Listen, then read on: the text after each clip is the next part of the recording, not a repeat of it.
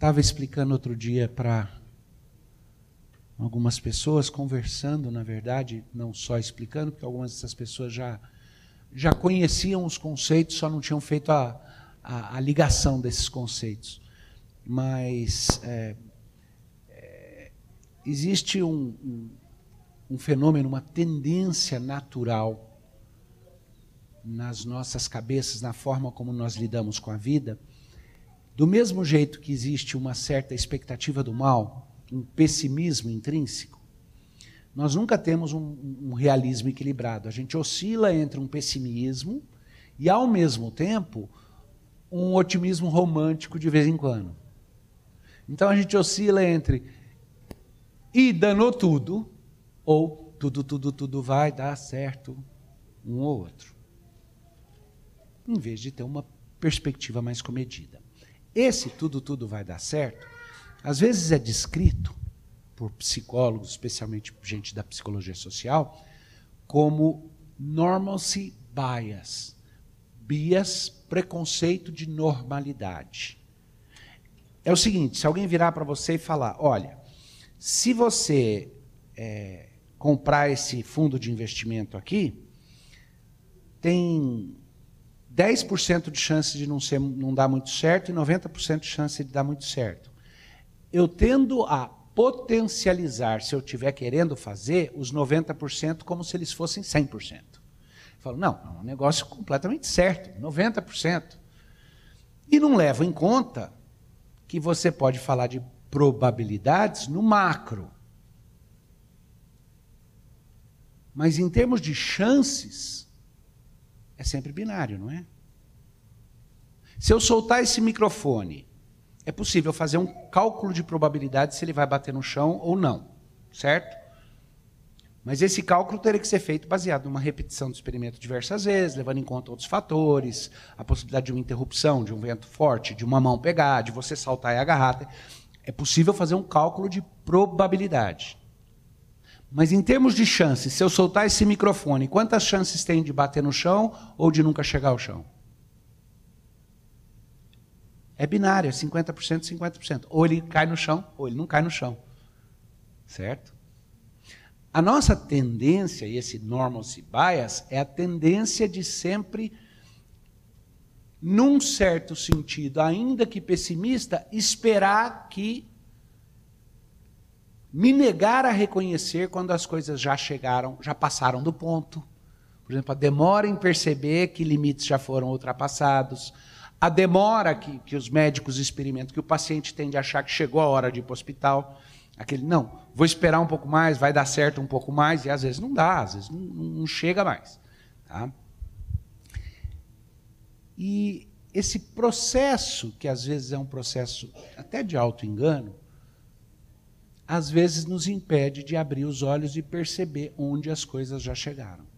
E nós já estamos enfrentando algumas lutas que já passou do ponto. Vocês notaram que na oração pastoral eu orei por aqueles na igreja que já estão enfrentando consequências por posturas de consciência que estão tomando. No passado era assim. Se a gente fosse orar na igreja, porque esse doutor aqui estava enfrentando alguns desafios no trabalho, que eram questões de consciência, talvez se tratasse basicamente do seguinte: ele está tentando fazer uma transação comercial e alguém pediu propina e como crente ele não quer dar propina, então ele está com um drama de consciência porque ele vai perder um negócio muito grande, vai prejudicar pessoas queridas que confiaram nele por se recusar a fazer algo que no mercado é considerado normal. Então ele está pagando o preço por agir de acordo com a consciência cristã dele. Isso era mais comum no passado.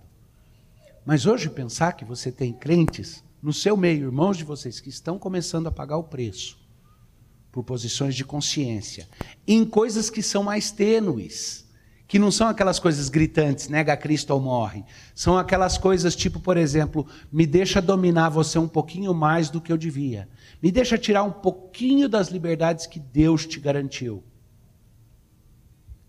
Presta homenagem à soberania do Estado ou de uma certa classe e em troca disso eu lhe concedo um espaço ou uma liberdade. Paulo lidou com isso. Paulo disse: por amor aos outros, eu abro mão de tudo que é meu, até vou para a cadeia. Agora, tente tolher uma liberdade que Cristo me deu e eu viro bicho. Porque Cristo me chamou para ser livre e Ele é que me garante essa liberdade. E vocês sabem, é, é, nós temos, vocês são pessoas bem esclarecidas. Existem liberdades civis que estão sendo tolhidas paulatinamente. E a gente chama de liberdades civis a gente acha que não tem nada a ver com a nossa fé. Tem a ver.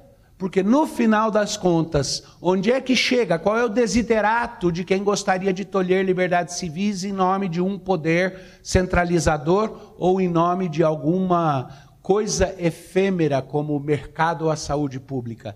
Onde é que chega? Qual é o desiderato final? O desiderato final é a liberdade religiosa. Você tolhe as outras, você tolhe a liberdade de expressão, você tolhe a liberdade de movimento, você tolhe isso, mas no final das contas, onde é que eu quero chegar? Eu quero restringir. E aí que o maligno está lá atrás. Eu quero me arrogar o direito de controlar a quem você cultua. Ou de impedir que você cultue do seu jeito e determinar que eu estabeleço os limites para você cultuar. O Japão é um país que tem liberdade religiosa. Mas o Japão é um império, nunca se confunda. E no Japão declaradamente a liberdade religiosa é uma concessão que o imperador e o Estado que decorre do imperador fazem. Então é uma concessão. Você pede. E o Estado, em sua benevolência, sempre concede. Aliás, concede até mais do que aqui, porque eles têm menos limitações do que aqui. Desde que você reconheça que não é algo inerente a você. É uma concessão que o Estado faz. E quem faz a concessão pode retirar a concessão. Certo? Já chegou nesse ponto. Já tem irmãos e irmãs de vocês enfrentando essas lutas agora, tendo até o próprio ganha-pão ameaçado, ou a educação dos seus filhos, ou outras circunstâncias. Tá? Eu me lembro de uma vez, gostei, marcou demais, que eu vi o Rolando Boldrin. Menino, eu gostava de assistir Som Brasil, mas é antes do Lima Duarte, é quando Rolando Boldrinha que apresentava. Então, só quem já viveu meio, mais de meio século aqui que vai lembrar disso. Tá? Mas eu gostava de ouvir os poemas caipiras, as músicas, as modas de viola. E um que era meio um poema, meio uma piada, era a história de um nordestino na Amazônia. E eu fiz uma referência rápida a essa história, há uns dois, três meses atrás, quando falando do capítulo 4 do Apocalipse. É a história do nordestino que, andando na mata, na Amazônia, se deparou com uma onça. E ele então pediu lá, meu padinho Cisso, me ajude. E aí ele faz lá a prece dele para o padinho Cisso. Ele diz: Se tu é meu amigo, fazer com que eu mate essa onça com essa quicezinha aqui, a faquinha dele. Se tu é amigo da onça, fazer com que ela me mate de uma patada só para mal de não sofrer. Mas se tu não é nem meu amigo, nem amigo da onça, se assenta naquele toco que tu vai ver a briga da tua vida.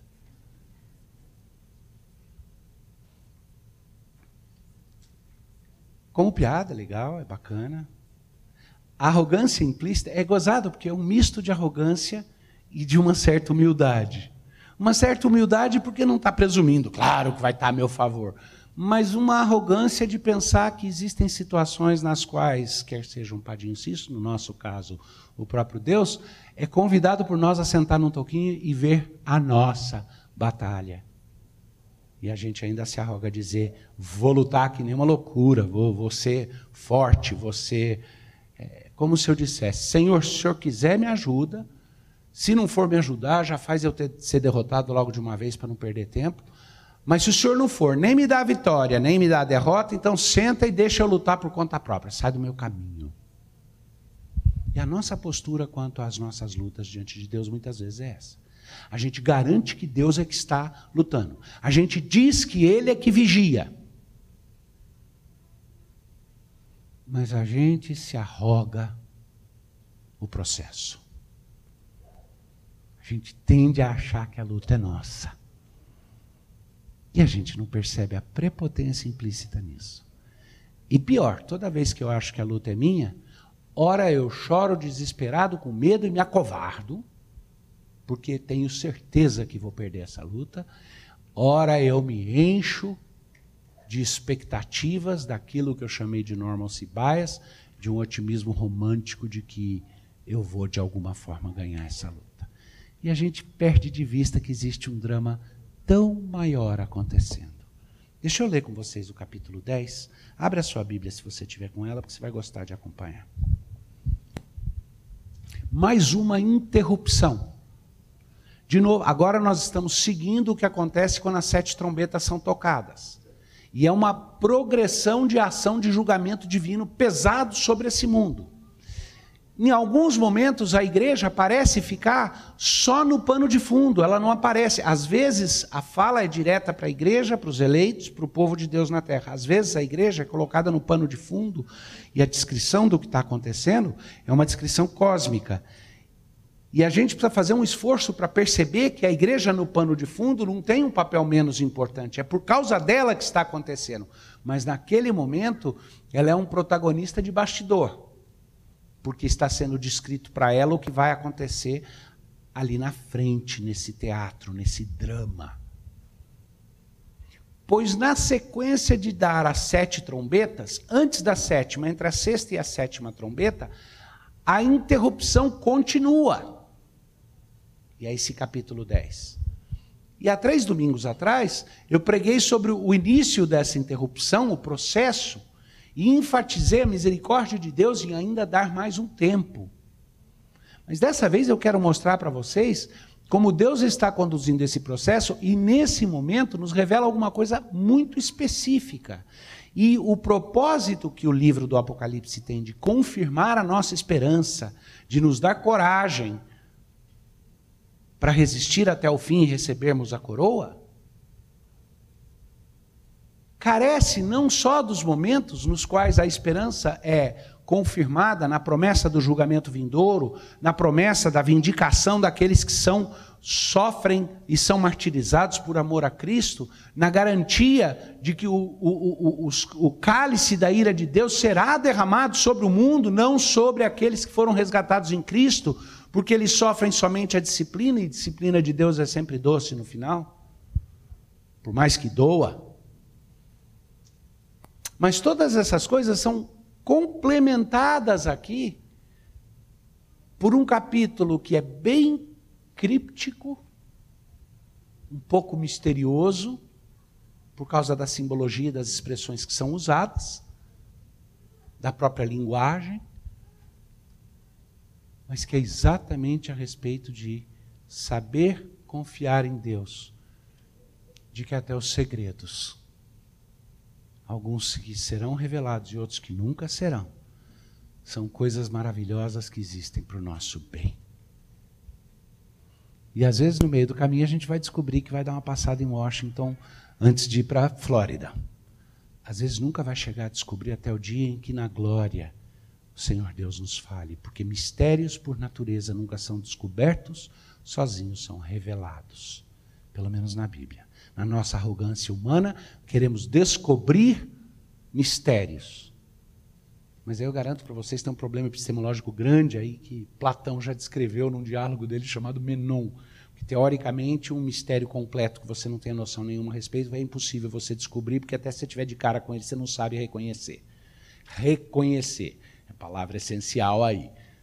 Todo conhecimento carece de um conhecimento prévio para que eu possa reconhecê-lo. Então, na conceituação bíblica, mistérios são revelados, não descobertos de forma autônoma. Deus é que os revela. E na glória, Deus vai revelar muitos dos mistérios, nem todos, mas muito da nossa história e da nossa epopeia vai ser revelado. Mas aqui nesse capítulo, é extraordinário que Deus desenvolve para que a gente tenha essa esperança já, esteja preparado já para humildemente caminhar naquilo que Deus falou e revelou, respeitar os limites de onde Ele não quer que eu fusse, e nem tente preencher as lacunas por conta própria, e saber que no final das contas essa batalha é dele, que em nenhum momento ele vai se assentar no toquinho para ver você batalhar a onça sozinho. Porque não é você que está batalhando. Porque a onça é dele, o capeta não está fora do controle dele, nenhuma hoste maligna foge os desígnios de um Deus que é bom e que vai produzir o seu desiderato, o seu desejo nas nossas vidas. Vamos ler juntos. Capítulo 10. Vi outro anjo forte descendo do céu envolto em nuvens, com o arco-íris por cima da sua cabeça. O rosto era como que o sol e as pernas como colunas de fogo. Vou falar um pouquinho sobre isso aqui, porque dois pontos aqui bem, bem importantes, bem curiosos. Em primeiro lugar, algumas pessoas sugerem que esse anjo aqui seja Jesus Cristo. No Antigo Testamento era muito comum falar do anjo do Senhor como Jesus. Eu já disse em, outra, em outro capítulo, que também fazia referência a outro anjo, que eu não creio se tratar aqui da pessoa de Jesus Cristo. Ah, há uma certa tendência bem forte de vários comentaristas, estudiosos, de pensar que isso aqui é Miguel, o arcanjo Miguel. Pelo tamanho, pela dimensão e pela descrição funcional. Segundo, esse arco-íris aí é o arco-íris naquele sentido original. Igreja Presbiteriana Nova Vida, o New Life Presbyterian Church, que é, pastor Vadislau pastoreou e eu pastoreei também lá em Boston, nos Estados Unidos, tinha como parte da sua logomarca um arco-íris. Isso lá nos anos 90. Hoje em dia ia ficar esquisito. Roubaram um símbolo que sempre foi um símbolo da aliança de Deus com os homens, da benevolência divina voltada para o homem. E assumiram esse círculo, esse, esse símbolo, como se esse símbolo representasse a arrogância humana de, na sua pluralidade, acreditar que se autodetermina em termos da sua própria natureza e identidade. Mas aqui fala um grande anjo, um anjo forte, um anjo especial com muito poder e autoridade. João vê esse anjo, esse anjo vem, desce, e ele te, está marcado por um arco-íris por cima da cabeça, o rosto como o sol e as pernas como colunas de fogo. E tinha na mão um livrinho aberto, livrinho, rolo, pergaminho, tá? Tem que lembrar que aqui quando a gente fala de livrinho, na cabeça da gente vem aquilo que hoje a gente chamaria de um codex, que é um, algum tipo de papel cortado em formas retangulares ou quadradas e encadernado como se fosse é, o que nós chamamos de livro. Naquela época nós estamos falando de gente que está escrevendo em rolos, em pergaminhos e tudo isso daí. Antes disso, em tabletes de barro ou de pedra. Mas a, aqui a questão da tradução é um, é um livrinho, um livrinho ou um rolinho. E tinha na mão um livrinho aberto, pôs o pé direito sobre o mar e o esquerdo sobre a terra. Ah, de novo, nós vemos no Apocalipse a referência a livro, ou rolos, pergaminhos, é, no mínimo de três formas diferentes. Há o livro com os sete selos. Quem é digno de abrir o livro? Só o cordeiro. Ele quebra os sete selos. Preguei sobre isso. Há um livro que nós vamos falar a respeito, que é um livrinho escrito por dentro e por fora. Que é a ideia de que esse livrinho tem aquilo que é revelado e aquilo que fica oculto. E há esse livrinho aqui. Eu não creio se tratar. Você teria que acreditar que esse anjo que desceu é Jesus para dizer que é o livro dos sete selos. Mas aí fica difícil entender por que João usou a expressão livrinho, diferente da outra. Ele usou uma, uma forma de expressar que era algo menor. E talvez seja um resumo do livro que o Cordeiro abriu, uma forma menor, alguma coisa mas diz respeito, e sempre que aparece aqui no Apocalipse a ideia do livro, daquilo que estabelece a narrativa. Quem é digno de abrir o livro, quebrar os sete selos, é o Cordeiro. Porque o livro é a verdadeira narrativa da epopeia de toda a criação, da epopeia humana. Nós vivemos num mundo hoje que trabalha tudo com narrativas, não é? Cria-se uma falsa narrativa e tenta convencer os outros a viverem. Mas não dá nem para falar que é uma falsa narrativa, porque alguém vai virar para mim e falar: é tudo narrativa, não tem narrativa, toda narrativa é falsa no final das contas. Não vou falar isso descaradamente, mas vão falar: toda narrativa é verdadeira, mas se toda narrativa é verdadeira, a respeito dos mesmos fatos, toda é falsa. Não tem jeito, é uma questão simples de lógica. Mas o livro do Cordeiro, com os sete selos, é a grande narrativa de tudo. Aqui, quando aparece o livrinho, ele está falando da narrativa de alguma sequência de eventos, de alguma parte do desenrolar do plano. Ele está falando de uma narrativa. E a diferença é que quando a Bíblia fala da narrativa, ela está falando da narrativa, da metanarrativa, da verdadeira narrativa, que falsifica todas as outras interpretações. O livrinho representa a interpretação do que está acontecendo e do que vai acontecer, do que foi, do que é e do que vai ser.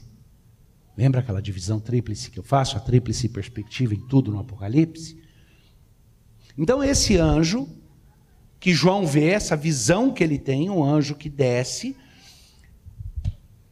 que se manifesta como alguém simbolizado ali na aliança de Deus com os homens, marcado em sua cabeça o símbolo do pacto de Deus com a humanidade, tá? envolto em nuvens, rosto como o sol, pernas como colunas de fogo, na mão um livrinho aberto, ou seja, a narrativa do que vai acontecer aberta. Lembra que eu falei que mistérios você não descobre, eles são revelados? Tá? O que, que significa um, um, um livrinho na mão aberto? Quando eu prego, eu não falo, eu quero abrir a palavra para vocês.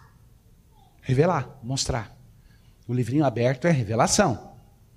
E esse anjo que coloca uma de suas pernas no mar e outra na terra para representar o grau de autoridade que ele tem, o grau de poder, domina sobre terra e mar. Ele, a ele foi dada autoridade sobre terra e mar. E ele traz nas mãos esse livrinho aberto. Versículo 3: E bradou em grande voz, como ruge um leão, e quando bradou, desferiram os sete trovões as suas próprias vozes. Interessante. O livrinho está aberto e é para ser revelado para você.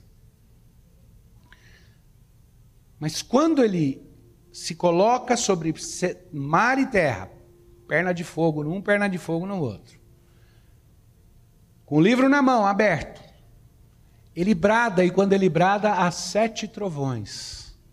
E olha que curioso que acontece aqui. Logo que falaram os sete trovões, eu ia escrever, João, se inserindo na narrativa. O que, que ele ia escrever? Ele não estava, nesse momento, ele não ia registrar o livrinho aberto.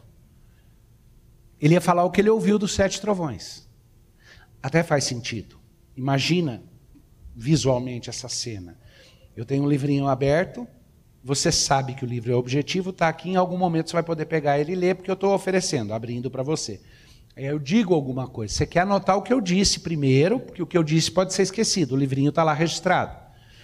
Então, quando ao brado desse anjo, ele ainda tem o livro na mão, mas os sete trovões falam alguma coisa. A voz, como trovões, diz algo.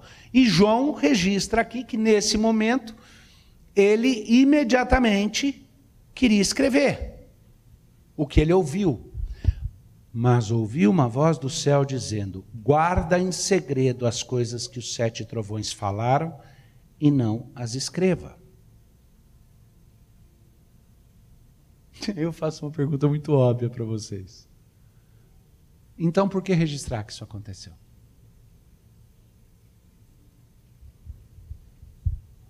Eu ia te falar uma coisa, mas é segredo, não vou te falar. Por que razão eu falaria isso para você? Só para te provocar? Ou se eu quisesse de alguma forma indicar para você que há mais coisas do que você sabe e algumas realmente você precisa ficar de fora. Ou é algo bom ou é algo mal. Ou é crueldade ou é mal. De Deus eu não espero crueldade. Então, Deus deixou que João registrasse o fato de que tem coisa ali que ele não contou para você nem para mim. Por que, que Deus iria querer registrar isso? Senão para nos ensinar que não só nós não sabemos todas as coisas, não é para sabermos todas as coisas e nem saberemos todas as coisas. Nunca, em nenhuma situação. E de, e de que há mistérios que são maravilhosos demais para nós e devem permanecer como mistérios. É o equilíbrio de saber que Deus sempre vai me dar o suficiente, mas de que eu nunca vou me arrogar a ter o todo. Só Ele tem. Aliás, isso não é reminiscente de Jesus dizendo: quanto ao dia à hora, nem o filho, só o Pai. Jesus é Deus. Ele e o Pai são um só. Todos os atributos dele são compartilhados no ser divino. Mas Jesus, ali, vivendo como um filho encarnado, diz que o dia e a hora do final, quando ele vai voltar e estabelecer o reino de forma completa, estava reservado ao Pai. Naquele momento ele estava satisfeito de saber que aquele, para ele, permanecia um mistério a ser revelado no momento certo. E que o Pai revelaria quando dissesse: Filho, chegou a hora. Mas a surpresa era por ele bem-vinda. Então, logo que falaram os trovões, eu ia escrever, mas ouvi uma voz do céu dizendo: Guarda em segredo as coisas que os sete trovões falaram, e não as escreva então o anjo que eu vi, de pé sobre o mar e sobre a terra, levantou a mão direita para o céu, tá? E jurou por aquele que vive pelos séculos dos séculos, o mesmo que criou o céu, a terra, o mar e tudo quanto neles existe. Já não há, não haverá demora. Imagina a cena. Numa mão Pena que hoje eu tenho que segurar o microfone, porque eu queria fazer o gesto. Numa mão, o livrinho aberto oferecido. E a mão direita levantada aos céus, jurando pelo Deus vivo, com a autoridade que Deus deu, de alguém que pisa sobre mar e terra, dizendo: não vai demorar mais. É chegada a hora. Se esse não é um intervalo para dar uma animada e ao mesmo tempo um sossega-leão para a gente, então eu não sei o que, que é. E jurou por aquele que vive pelos séculos dos séculos, o mesmo que criou o céu, a terra, o mar e tudo quanto neles existe, já não haverá demora, mas nos dias da voz do sétimo anjo, quando ele estiver para tocar a trombeta, cumprir-se-á então o mistério de Deus, segundo ele anunciou aos seus servos, os profetas. Está chegando a hora E a sétima trombeta marca o tempo do começo do fim. Ou do fim do começo. Depende de como eu quiser olhar. Mas fica um pouco mais fácil entender isso, porque no versículo 8 diz: A voz que ouvi vinda dos céus estava de novo falando comigo e disse: Vai, toma o livro que se acha aberto na mão do anjo, em pé sobre o mar e sobre a terra. Vai e pega o livrinho. Agora, o natural, para quem está recebendo de Deus a ordem, vai e escreve, olha o que está ali, escreve, registra para os outros e tudo. O natural seria: vai, toma o livrinho e profetiza ao povo as palavras do livrinho. Mas aqui acontece algo curioso, que é reminiscente de Ezequiel. Se você lembrar, o profeta Ezequiel recebe de Deus uma ordem que é para ele comer os rolos da lei de Deus. E a representação, literalmente comer com a boca, engolir. E a representação desse ato é a internalização completa daquilo que está lá. Se esse livrinho é o livrinho da narrativa, tá? O grande livro com os sete selos é a grande narrativa, e esse é o livrinho da narrativa final, do capítulo final, é o resumo do que vai acontecer. Como é que chamava isso em, em novela? É, é, próximas cenas, né? Cenas dos próximos capítulos, né? Eu acho que esse livrinho é a narrativa disso. E a ordem que ele recebe é: vai, toma o livrinho da mão do anjo.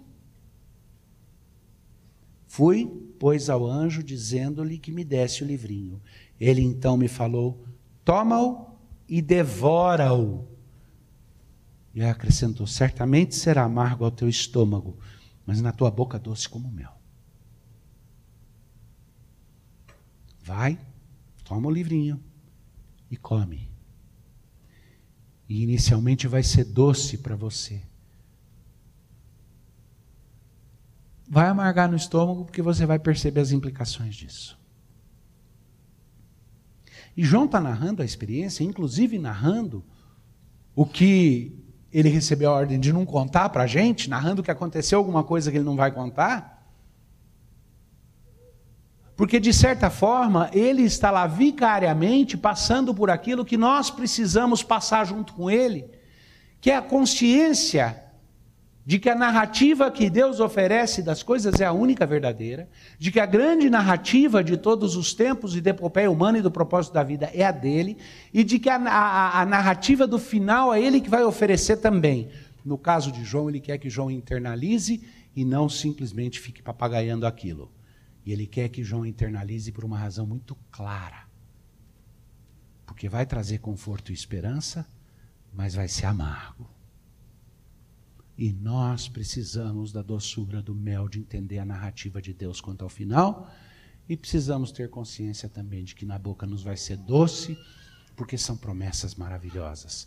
No estômago vai amargar por causa do que nós vamos passar e do que a igreja vai passar. Mas ele continua um pouquinho mais, quer ir um pouquinho mais além. Ele diz assim: Tomei o livrinho da mão do anjo e o devorei. Na minha boca era doce como mel quando, porém, o comi, o meu estômago ficou amargo. E então me disseram: é necessário que ainda profetizes a respeito dos muitos povos, nações, línguas e reis. Eu não sei quanto a vocês, mas eu tendo a não gostar de projeto falido. O que eu quero dizer é o seguinte: você me chama para fazer alguma coisa junto. Se eu achar que é plausível, em parte viável, pode até ter pequenas chances. Mas se eu tiver certeza absoluta de que é impossível, eu não gosto nem de tentar, o que não vai ter jeito e não vai dar certo. Eu tendo a não comprar a briga. Eu... Na arrogância, às vezes, eu queria entrar até em briga que eu sabia que eu nunca ia vencer. Mas os meus melhores momentos eu tendo a medir as minhas batalhas e escolher aquelas que é possível vencer. Por quê? Porque eu posso não ser um pragmatista. Só porque dá certo é certo, se não dá certo é errado. Existem coisas que a gente faz por consciência. Mas pelo menos saber avaliar. Né? A própria Bíblia não fala, quem vai construir uma torre avalia o custo para saber se vai conseguir chegar no fim. Não entra de gaiato, porque daí vai passar vergonha. Só que tem coisas que são construções de torre. Coisas boas, coisas onde você não peca se resolver construir, não peca se resolver não construir. Lugares onde eu tenho escolhas. Mas as batalhas que são as batalhas, à luz da narrativa de Deus, a luta para ser consistente com a narrativa de Deus e proclamar a narrativa de Deus ao meu redor, é uma onde a chance de sucesso deveria ser um fator irrelevante. Porque Deus não está nos chamando para sermos bem-sucedidos, porque Ele já é. Porque Deus não está nos desafiando para vencermos uma batalha, porque essa batalha pertence a Ele e a arrogância pensar que Ele está sentado no toquinho assistindo a gente se debatendo com a onça com a faquinha na mão. Porque a batalha é dele. E tudo que Ele está pedindo de mim é fidelidade e confiança. Tudo que Ele está pedindo de mim é que eu atenda, incorpore a narrativa que Ele oferece da realidade, sabendo que ela é verdadeira e todas as outras são falsas. Devore aquilo. Mistérios e partes reveladas. E o que ele disser só para mim e o que ele disser para mim que é para dizer para vocês. Tudo isso. Entenda que é mistério que eu profetize ainda sobre os povos, as línguas e as nações. É isso que João recebe de ordem. Continua profetizando. Profetizando o quê? Vamos lá, o que é para ele profetizar? O que é para ele anunciar? Aquilo que ele devorou e internalizou do livrinho. A narrativa de Deus a respeito do que Deus está fazendo. E, de certa forma, eu, eu queria e espero que nessa exposição da palavra eu esteja trazendo um pouco de sobriedade para a gente. Tem um certo peso nisso, porque o capítulo é um de peso. Ele não é só o conforto que anima o nosso otimismo, substrato de otimismo. Ele é um pouco mais que isso. Ele nos chama uma sobriedade. Mas é uma sobriedade que deve ser doce aos seus lábios. Ainda que amarga, porque significa aquilo que eu tenho dito faz um bom tempo. Eu creio que vem bronca. E Deus está nos preparando. Para quê? Para anunciar, gritar, para proclamar, para dizer dos eirados e dos telhados. Ora vem, Senhor Jesus, é a nossa expectativa. Eis que ele vem e torna todas as coisas novas, novos céus e novas terras e nova terra. E Deus irá julgar esse mundo. E todo joelho vai se dobrar e ele vai enxugar as minhas lágrimas. É isso que o Espírito Santo, falando pelo apóstolo João, na visão que ele teve, está preparando para chegar. Temos mais dez capítulos até que chegue esse momento onde todas essas coisas são plenamente reveladas. E os grandes mistérios revelados, alguns permanecem. Mas até nesse momento a palavra é essa. Internalize a narrativa, faça-o por fidelidade. A sua chance de sucesso nessa batalha como é que é que dizia na, na Missão Impossível? Se você resolver aceitar essa missão, as chances de sucesso são baixíssimas e tal. Se você for pego, nós não vamos, vamos dizer que não conhecemos. É, é, mas a gente gosta, gostava de assistir o Missão Impossível porque eles aceitavam uma missão impossível e ao final tinham vitória. Nós não estamos sendo chamados para uma missão impossível. Porque o guerreiro é Deus. Porque o Rei do universo conhece o fim desde o começo. Porque ele fez tudo isso para criar a situação na qual o amor dele um dia fosse ser conhecido por você de uma forma que nunca seria de qualquer outra maneira. Esse é o propósito bom dele. Então a missão que ele me dá não é uma missão que eu devo estar preocupado com a chance de sucesso, nem com a efetividade que eu vou ter. Porque quando tudo, tudo, tudo parecer que está perdido. Eu sei que a vitória é do meu rei. E se a vitória é do meu rei, a vitória é minha. Mas é a narrativa dele. É o livrinho dele. Que Deus nos abençoe e nos fortaleça nesse sentido. Vamos orar. Pai bondoso, guarda-nos debaixo da tua palavra, protege-nos, Senhor. Fortalece a nossa fé, anima nossos corações e que profetizemos no tempo que o Senhor nos der de luta, conscientes de que a vitória é tua, de que para nós importa mais é o processo no qual estamos sendo conformados. Dá que a doçura da tua palavra nos nossos lábios seja uma lembrança muito mais forte do que o travor que sentimos às vezes quando ela bate lá no estômago e é digerida e percebemos as consequências ao nosso redor. Porque cremos que a tua palavra produz o bem e que o que estás fazendo em nós é bom.